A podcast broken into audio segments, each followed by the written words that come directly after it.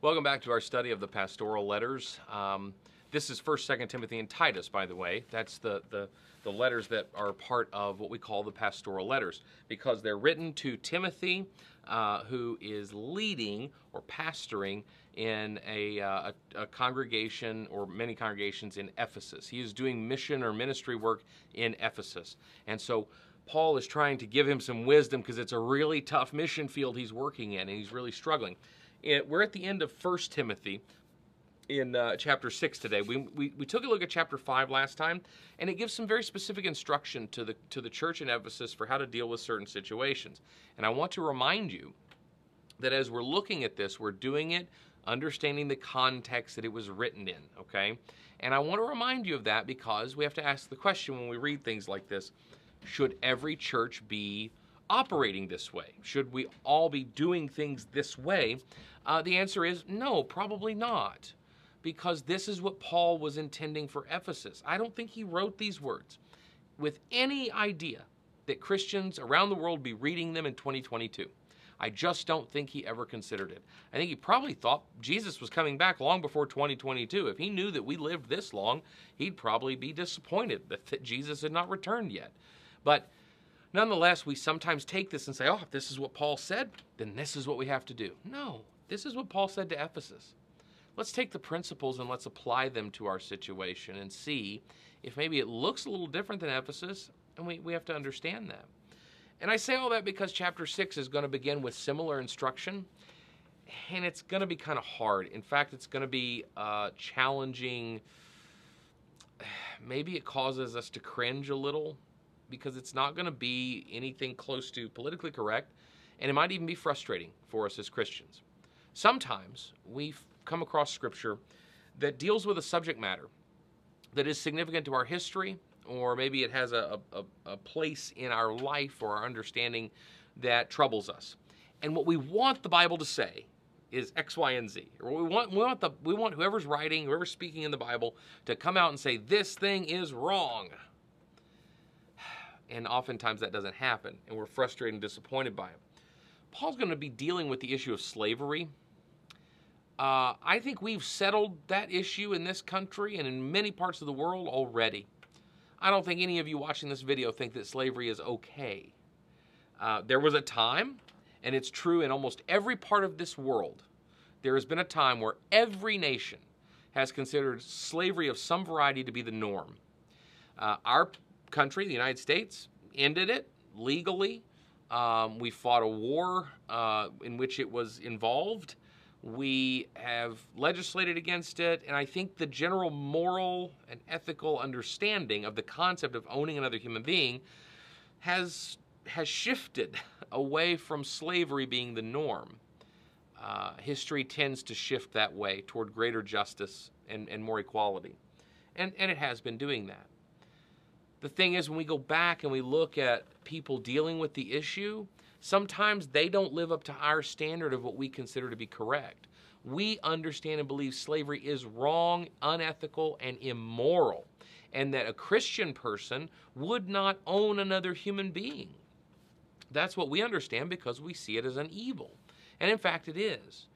The problem is if you take it out of this context where we've experienced what we've experienced and come to that conclusion and you go back far enough, you'll find a time where that understanding and idea wasn't present.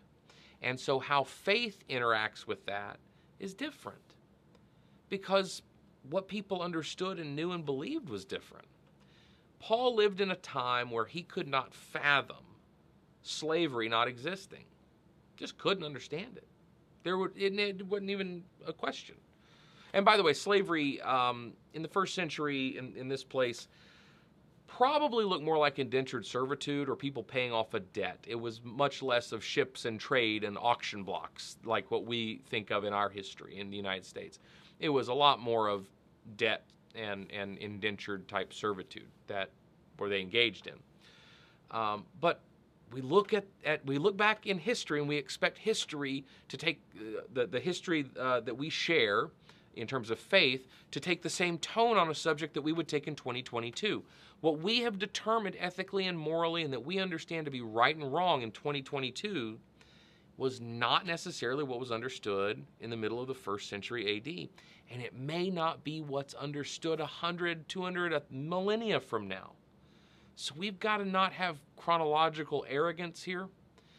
And we shouldn't let it trouble us that Paul doesn't outright just condemn slavery. And it's not him not condoning it is the same as or him not condemning it is the same as condoning it. Don't even go there. That's Paul just simply lived in the context he lived in. This was a reality of life. It was not questioned on the ethical and moral, moral level that we've questioned it on and come to a conclusion about.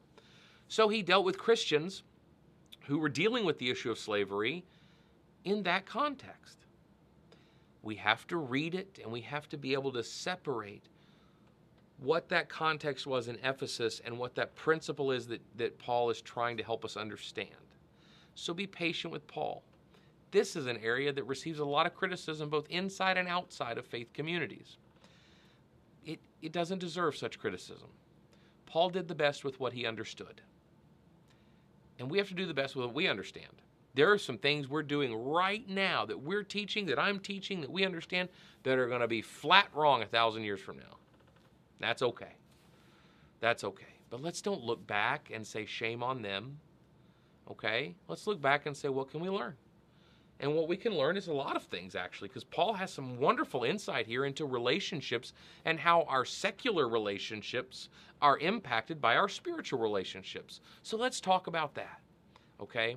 Because slavery was not the battle Paul was fighting in the first century. That's the battle we fought in, you know, in the in the um, 1800s in the 19th century uh, uh, uh, here in the United States, and and and and it needed to be fought. That's not the battle we're fighting. Uh, to, that's not the battle he's fighting uh, in 1 Timothy chapter 6. Okay? So let's read it and let's look for the useful part here for us.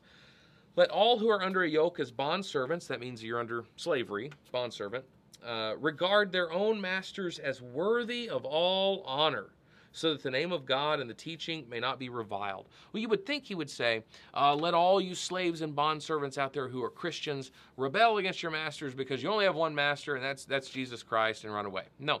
In fact, Paul himself followed the custom and the law by sending a runaway slave back to his owner.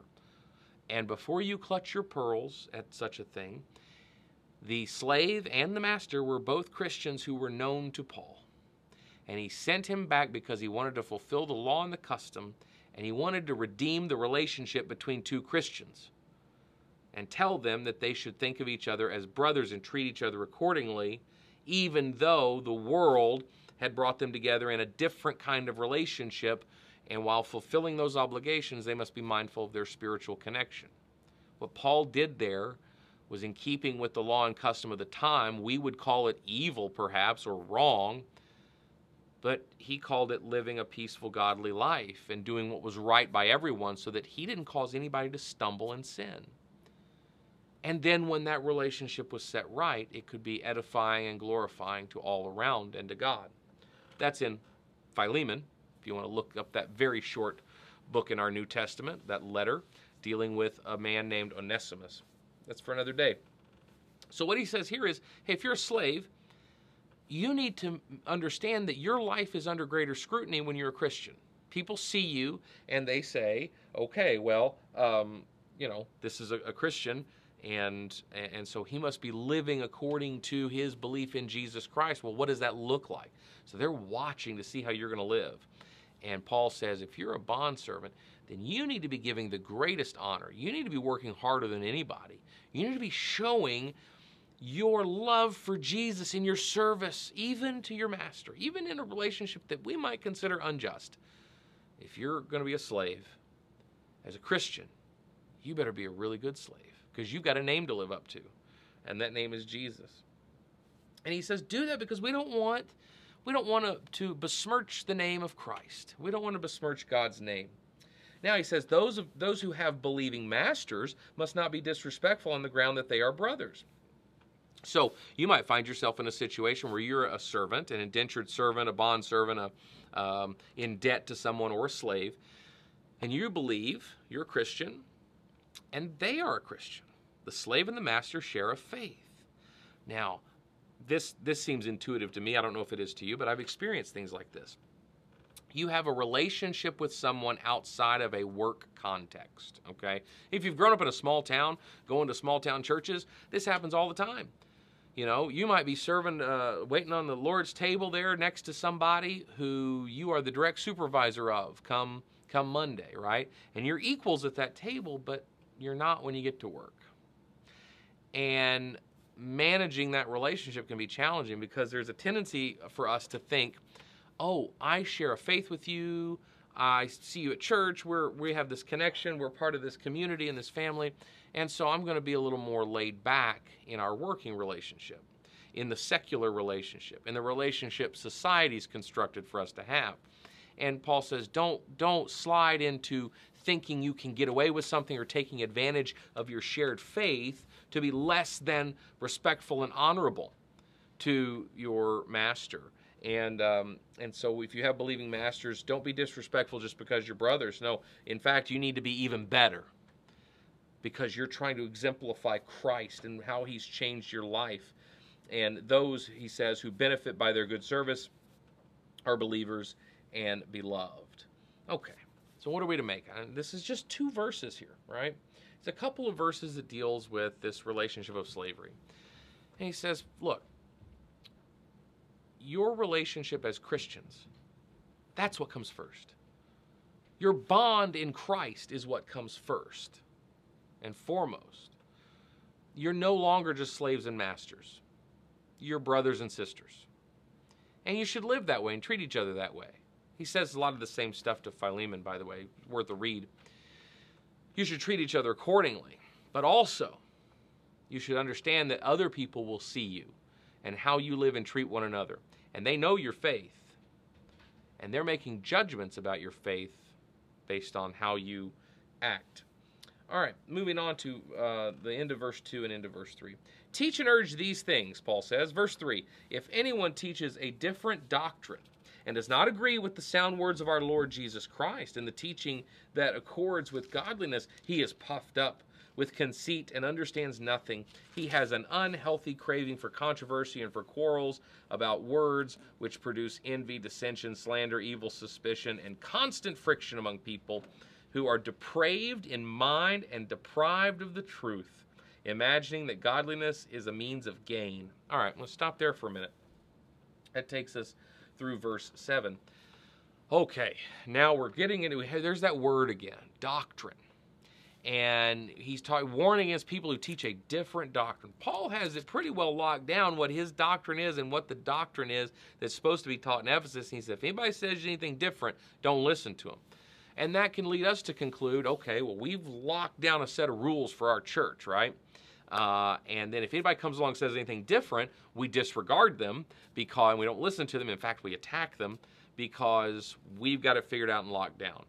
Okay, there's a problem with that. What defines a false teacher for us in 2022 in a typical church environment is very different from what a false teacher looked like in the first century. And one of the reasons why is this. In the first century, at least when, when these letters were written, there was no Bible. You got to remember that.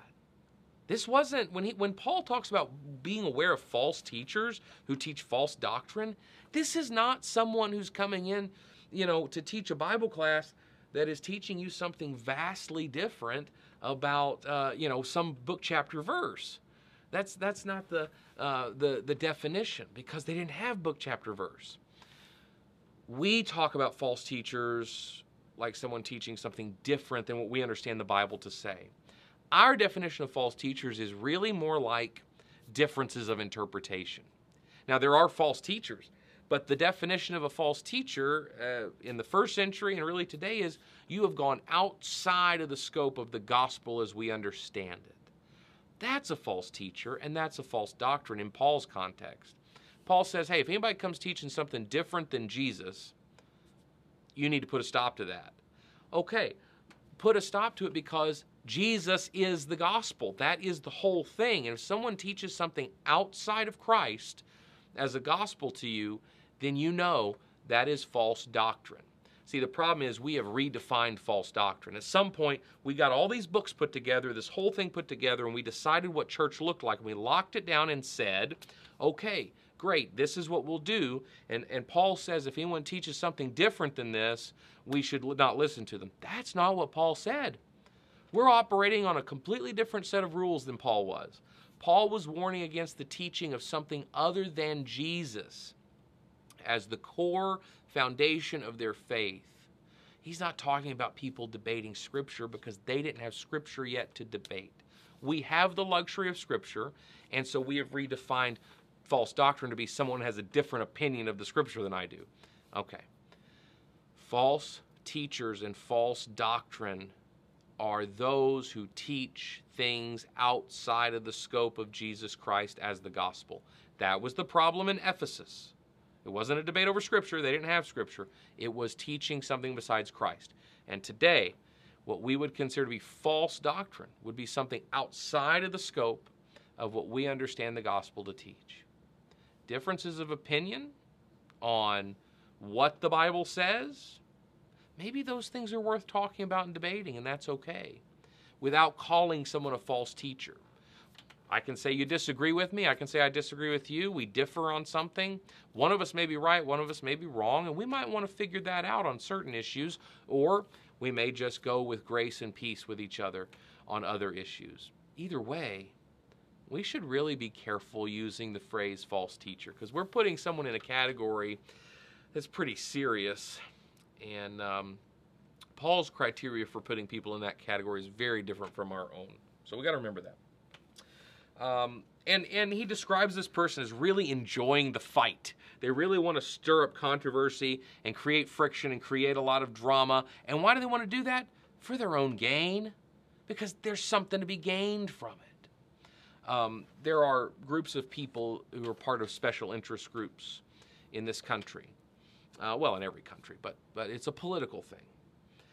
And uh, this is not a political statement um, because situations occur, whether it be an act of violence uh, or an act of injustice. When these things happen, we are left to try and sift through and figure out what to make of it. And there are a certain group of people who peddle in controversy. And they show up on the cable news channels and they show up on social media and they show up in the streets and at protests and at riots and at demonstrations and on both sides of whatever cause we're talking about, and they speak out. And they are lower than dirt, my opinion. Because whatever side of the political argument you're on, whether it be violence or racism or, or any number of social or political issues, the fact that people would take advantage of those who are hurting and suffering to try and score political points and uh, improve the donations to their organization that they're running to combat that, it really sickens me. It does. It's something I have a real problem with. And these same people show up at every event. Every time something happens, it falls within the purview of their special interest. And I'm sure they may be greatly concerned and genuine in their concern for that situation. But they are gaining from the pain and suffering of others. They are improving their financial situation by social unrest. It is in their best interest that things not go well. I have a tough time stomaching that. I think those same people exist in the first century in Ephesus. I do. I think those same people are here in Ephesus trying to create controversy, create drama, start fighting, and then step in and say, well, you know, and draw people away from the gospel for their own benefit. I think that's what is being uh, Paul is is warning against here. Okay, but godliness with contentment. This is verse six. But godliness with contentment. Now he does this in contrast because in verse five it says these people imagine that godliness is a means of gain, but godliness with contentment is great gain. For we brought nothing into the world, and we can take nothing out of the world. But if we have food and clothing, with these we will be content. But those who desire to be rich fall into temptation, into a snare, into many senseless and harmful desires that plunge people into ruin and destruction. For the love of money is the root of all kinds of evil. It is through this craving that some have wandered away from the faith and pierced themselves with many pangs. So these people have done great damage to themselves and hurt themselves and hurt others because they were carried away by the love of money. And we don't need to put caveats on it and say, well, money's not evil, it's the love of money, it's the root of all. No financial needs are very real. We live in a world that's governed by commerce and we have to engage in it to survive. Understood. I don't think anything about the gospel teaches us to remove ourselves from society writ large. Uh, I think I think we are separate from society in some ways, but we don't. We're not closed communities. Uh, we, we, we live in the world around us, the one we're trying to evangelize. But we have to hold ourselves above certain things, and this world craves money. And the things that this world will do to get money uh, are oftentimes outright evil and destructive. And when we become obsessed with the money, we do destructive things. I've known people who have experienced this. Wonderful, genuine, loving Christian people that set out to do good things. Maybe they're even out there raising money to try and do it, and eventually they start seeing that number go up and up and up and up. And they're and, and maybe they still feel like the more we can bring into this good organization this good work we can do this this. And and eventually though i have seen i've seen with my own eyes people with genuine desires to do good and to share the gospel with the world fall prey to the need for more more and more bigger and bigger even with good intentions it causes us to behave differently, and the things we'll do for it are just disgusting sometimes. And Paul is warning these people who are stirring up trouble, they've been led away by this, and you need to guard yourself. Learn how to be content with what you have because that lack of contentment will drive you to evil and to hurting others in order to get more money.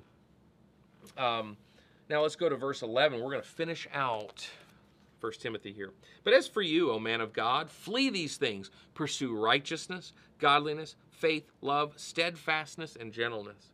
Fight the good fight of faith.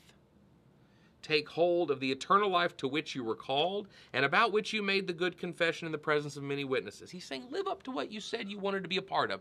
You want to be a child of God? Be a child of God. Live up to it. Follow after it. Chase after it. I charge you, he says, in the presence of God who gives life to all things, and of Christ Jesus, who in his testimony before Pontius Pilate made the good confession, to keep the commandment unstained and free from reproach until the appearing of our Lord Jesus Christ.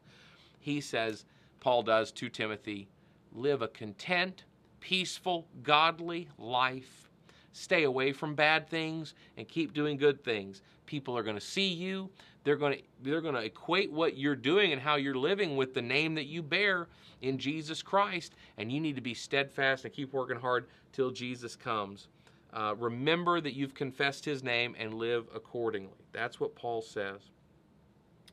Um, keep it above reproach until uh, the appearing of our Lord Jesus Christ. Verse 15 now, which he will display at the proper time, he who is the blessed and the and only sovereign, the King of kings and Lord of lords, who alone has immortality, who dwells in unapproachable light, whom no one has ever seen or can see.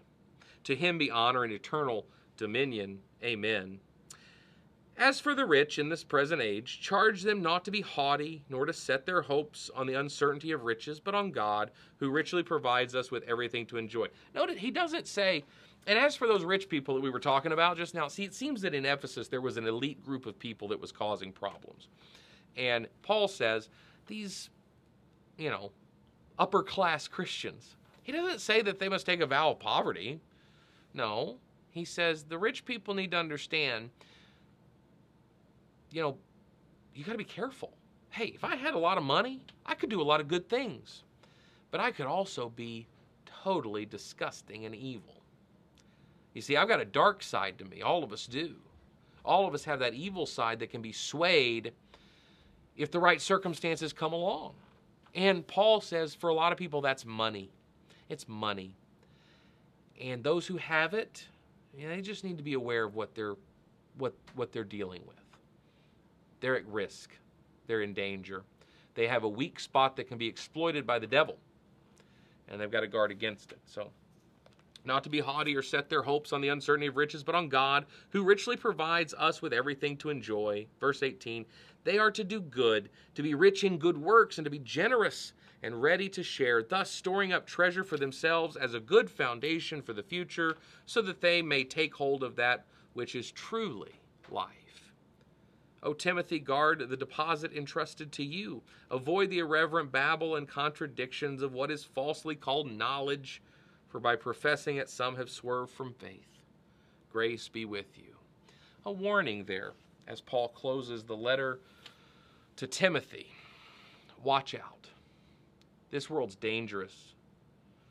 This world is temporary, it's fleeting. Nothing is for sure. Nothing is rock solid, and nothing stays for very long.